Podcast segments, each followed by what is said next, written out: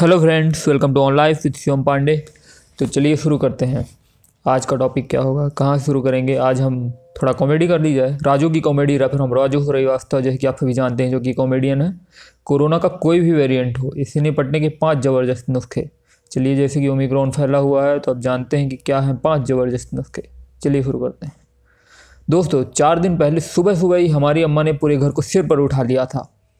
उनके डर के मारे हर तरफ़ सन्नाटा पसरा हुआ था। बस केवल अम्मा की आवाज़ सुनाई दे रही थी। कोई यह भी पूछने की हिम्मत नहीं कर पा रहा था कि अम्मा क्या हुआ।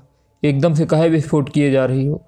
अम्मा अखबार हाथ में लिए मोहल्ले भर की बहुओं को गियर में लिए हुए थी और ब्यूटी पार्लर पर बुलडोजर चलाने का फरमान जारी कर रही थी।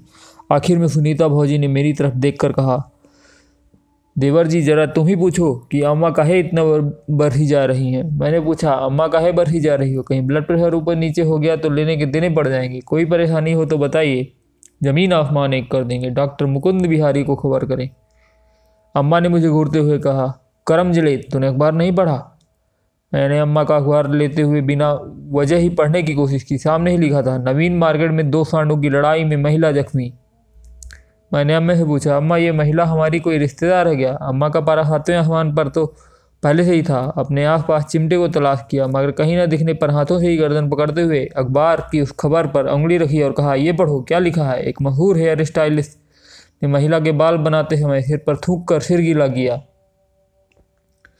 ये खबर पढ़ते ही हमारे तन बदन में आग लगी हुई है और फिर भी मैंने कंट्रोल करते हुए कहा, अम्मा, तुम्हारा जी कहे घिनियाए रहा है। तुम्हारे सिर पर तो नहीं थूका उसने?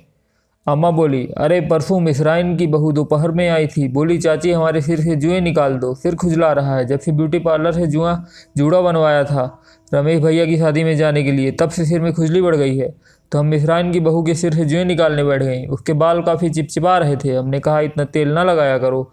तो उसने बताया कि, चाची, यह तेल नहीं, हेयर जेल लगा है। अब हमको क्या पता था कि यह जेल वेल नहीं है, थूक रहा होगा। जब से पढ़ा है, तब से बराबर जी घिनी आ रहा है। सुबह दस बार हाथ धो चुके हैं। दोस्तों, जब से सिर पर थूकने की खबर आई है, भौजियों ने ब्यूटी पार्लर न जाने का फैसला ले लिया है। तमाम गिरी पार्टियों को अनिश्चित काल के लिए मुलतवी कर दिया गया है, क्योंकि उन्हें डर है कि बिना मेकअप के कहीं लोग उन्हें पहचानने से इनकार न कर दें। पतियों ने अब इन थूकी हुई जुल्फों के साय में शाम करने से साफ़ मना कर दिया है। कुछ ब्यूटी पार्लर वालों ने अपनी दुकान के आगे यह तख्ती टांग दी है।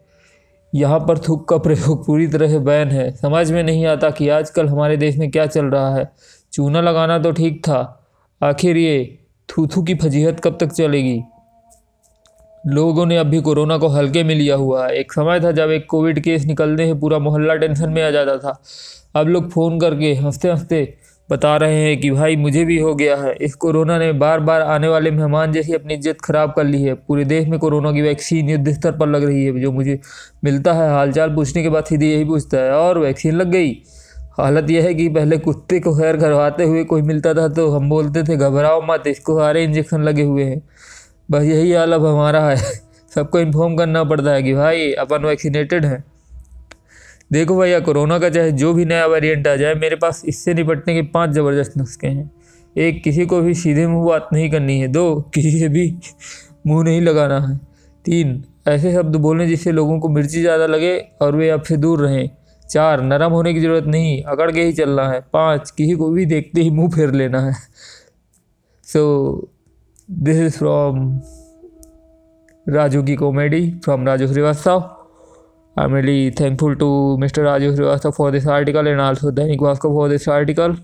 And I'm also thankful to you all for listening this. Please like, share, subscribe, and uh, share with your friends. Share your views, comments. Thank you.